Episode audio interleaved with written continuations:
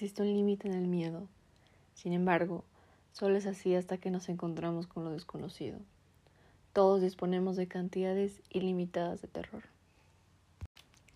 Hey, queridos Yakulis, bienvenidos de nuevo a este nuevo capítulo de la temporada de terror de We Are Yakulis.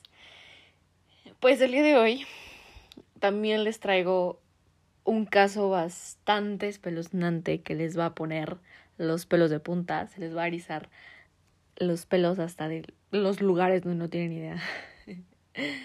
eh, pues el día de hoy vamos a estar hablando de el expediente Vallecas, que si no lo conocen es un caso de España bastante conocido y más difundido gracias a la película de Netflix Verónica.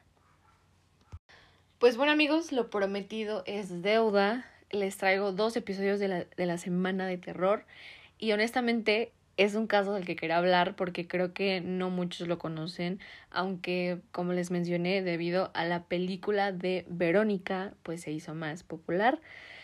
Y pues se conoce, pero se conoce de una manera errónea, ya que la película no lo plasmó tal cual fiel a como es el caso. Honestamente el caso en esencia es muy espeluznante. No es tan largo, pero pues sí da mucho miedo. Yo la neta, la primera vez que me enteré de él estaba muy asustada debido a que esta clase de temas que involucran pues posesiones o demonios me dan muchísimo miedo, honestamente. Pero pues aquí les traigo el caso el día de hoy. Espero que lo disfruten y que, como yo, se estén cagando de miedo.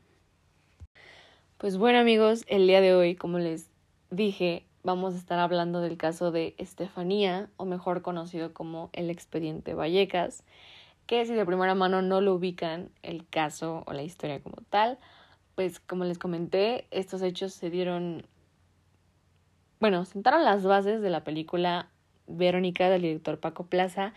Si no lo han visto está en Netflix, entonces eh, pues ahí pueden verla, aunque yo les recomendaría que primero escuchen el episodio del podcast, conozcan bien la historia y después vayan a ver la película para que comparen hechos. Pues Estefanía Gutiérrez Lázaro era como cualquier otro adolescente de 16 años para cuando estos hechos ocurrieron, con una rutina normal, una vida como la de cualquiera de nosotros, hasta que una decisión sin marcha atrás cambió su vida para siempre. El caso comienza alrededor de los años 90, cuando Estefanía comienza a interesarse e involucrarse en el mundo del ocultismo. Y los hechos acontecen cuando dentro de su instituto organiza una sesión de Ouija, junto con alguna de sus amigas. En relación a este primer hecho, parte de las razones por las que se dio pie a la sesión es debido a que una de las amigas de Estefanía hace apenas unas semanas había perdido a su novio en un accidente automovilístico y deseaban contactarlo para saber cómo se encontraba pues en el más allá. Ya saben. Ya saben de qué va la Ouija y si no, hablaremos después de ella. Sin embargo, durante la sesión una profesora las encuentra y destruye el tablero dejando en el aire todo lo que se encontraban realizando las chicas, impidiéndole cerrar la sesión como siempre se ha dicho que debe cerrarse. Si ustedes no saben bien cómo funciona una sesión de Ouija, pues obviamente se dice que durante todo, todo el transcurso de la sesión no puedes quitar el dedo de pues del péndulo este donde pones los dedos y que pues tienes que realizar eh, preguntas fuera de lo que es tu vida personal, básicamente, y que pues lo más esencial es siempre cerrar la sesión, cerrar el círculo que se abrió, porque pues todo puede pasar, ¿no? Eh, yo de primera mano no me involucro en ese tipo de cosas, pero si algunos de ustedes no conocen bien cómo surge la Ouija, en realidad más allá de una entidad o de una herramienta para pues comunicarse con el más allá, podemos hablar de ello sin problemas. Voy a hacer una pausita porque la neta me está dando, me está dando miedo, amigos. La neta soy una persona muy miedosa, to be honest, pero bueno. Vamos a seguir. Las amigas de Estefanía relatan que durante el encuentro de la profesora, el vaso que estaban utilizando para la sesión, que por obvias razones también terminó roto, al momento de que se quiebra, vieron salir una especie de humo blanco que comenzó a meterse dentro de la nariz de Estefanía. y es a partir de este momento que todos cuentan que ella comenzó a tener comportamientos extraños, desde convulsiones y alucinaciones, voces, etc.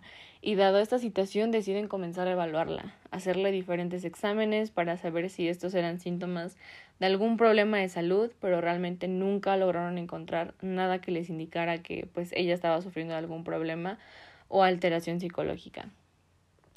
Ella comienza a externar que ve sombras de todo tipo de personas, apariciones e incluso ya sucesos paranormales tal cual, bastantes fuertes que involucraron tanto a ella y a su familia, lo que les hace pensar que de alguna forma ella había sido poseída. Para el año de 1991, durante la madrugada, Estefanía continuaba presentando estos comportamientos extraños, y fue durante esa misma noche que se abalanza contra su hermana, para lo cual su hermana logró salir de la situación, pero dejándola en el suelo, es después de esto que se da cuenta que una extraña espuma comienza a salir de la boca de Estefanía.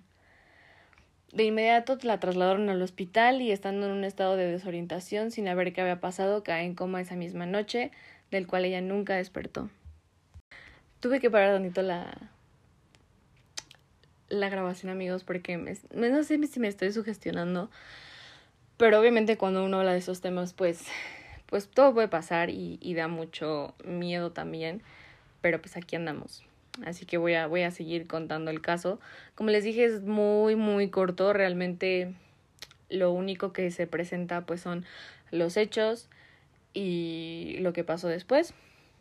Entonces va a ser muy cortito. Voy a, a seguir platicándoles qué pasó.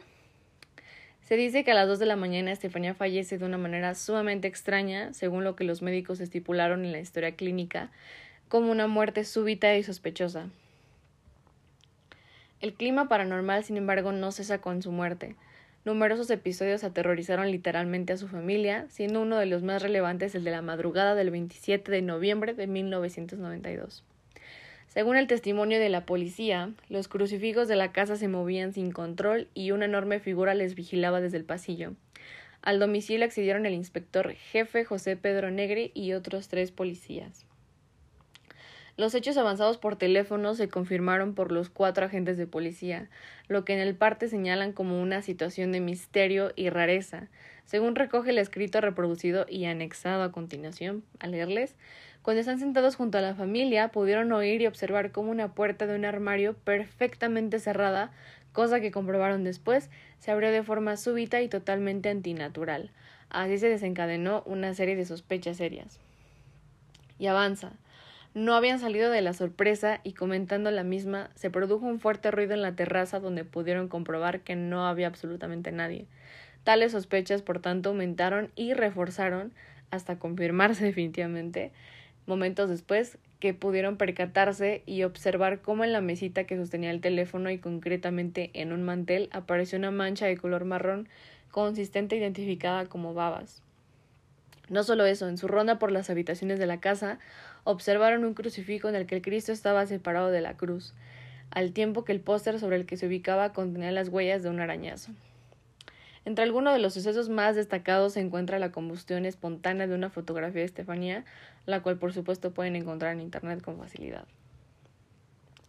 Dicho caso es tan famoso debido a que es el único caso conocido en España que cuente con un informe policial que ha sido catalogado como materia de actividad paranormal, no teniendo ninguna prueba lógica o científica para lo cual las fuerzas policiales elevaron ese comunicado. Parte de los fenómenos que la familia experimentó también se encuentran supuestas advertencias de Estefanía diciéndoles que cuidado, que la ayudaran, que había una presencia muy fuerte dentro de la casa llegándose a pensar que la presencia que acechó a Estefanía y que los acechaba ahora era la presencia del padre, ya que parece ser que nunca existió una buena relación con este mismo, y de igual forma contaron que este hombre le prometió antes de morir a la madre de Estefanía que le hará la vida imposible en la otra vida, por así decirlo. La familia comenzó a dejar cosas para que en su ausencia pudieran comprobar si existía alguna clase de actividad como por ejemplo dejando harina en el suelo y que para su sorpresa llegaban a encontrar huellas de un hombre marcadas en ella. Y los rojos que ataban entre puertas y encontraban cortados, e igual decidieron colocar una alarma que colocaron cuando ellos no se encontraban en el departamento. Al final la familia decidió vender la casa y los inquilinos que lo ocuparon después aseguraron que nunca han oído o visto algo raro. Actualmente sigue sin haber explicación lógica o científica sobre dicho caso. De igual forma han salido personas de la familia a querer obtener ventajas por dicha historia, incluso llegando a declarar que todo fue absolutamente inventado por la familia, lo cual desde mi perspectiva personal no tendría mucho sentido debido a que fueron cuatro policías los que lograron presenciar todos los fenómenos paranormales que les describí, que como les expliqué quedaron plasmados en dicho expediente, siendo el único en su clase donde se ha declarado actividad paranormal por parte de un cuerpo policial. Y pues oigan, solo me queda decirles que no jueguen ni se metan con temas de los cuales desconocen, ni por curiosidad ni por ningún otro motivo. Allá afuera existen miles de presencias y fenómenos que desconocemos, y al atreverse a realizar este tipo de sesiones de Ouija solo puede dejarles alguna mala experiencia o incluso cosas peores. Así que, pues este fue el caso de hoy. Yo sé que es muy corto, oigan. La verdad es que no hay más, realmente no da para más porque es todo lo, lo que ha pasado. Eh, como les digo, actualmente la familia está debatida entre que fue falso, que no es falso. Y personalmente yo no lo encuentro falso. Todo ese tipo de fenómenos fueron plasmados por un cuerpo policial que presenció todo. Eh, la foto que se combustionó sola también está en internet, es muy famosa. Y yo creo que más que eso, algunos de la familia pueden querer sacar ventaja. Incluso han sacado un libro de, de todo esto que pasó. Y yo creo que mm, esta experiencia lo único que nos puede dejar de enseñanza es precisamente a no involucrarnos con temas que desconocernos, ni siquiera por curiosidad, sean creyentes o no, de una presencia buena como Dios. No creo que sea lo más correcto ir por la vida buscando cosas que, que no entendemos, que nos pueden hacer daño y sobre todo que, que merecen respeto también totalmente respeto. Entonces, recuerden que todas estas semanas se va a estar subiendo contenido de terror, como ya les dije, de dos a tres episodios. Así que denles play, compartan y sobre todo disfrútenlos, que ese es el propósito de la temporada de Spooky. Y nos vemos en el próximo episodio de terror de Yakulis.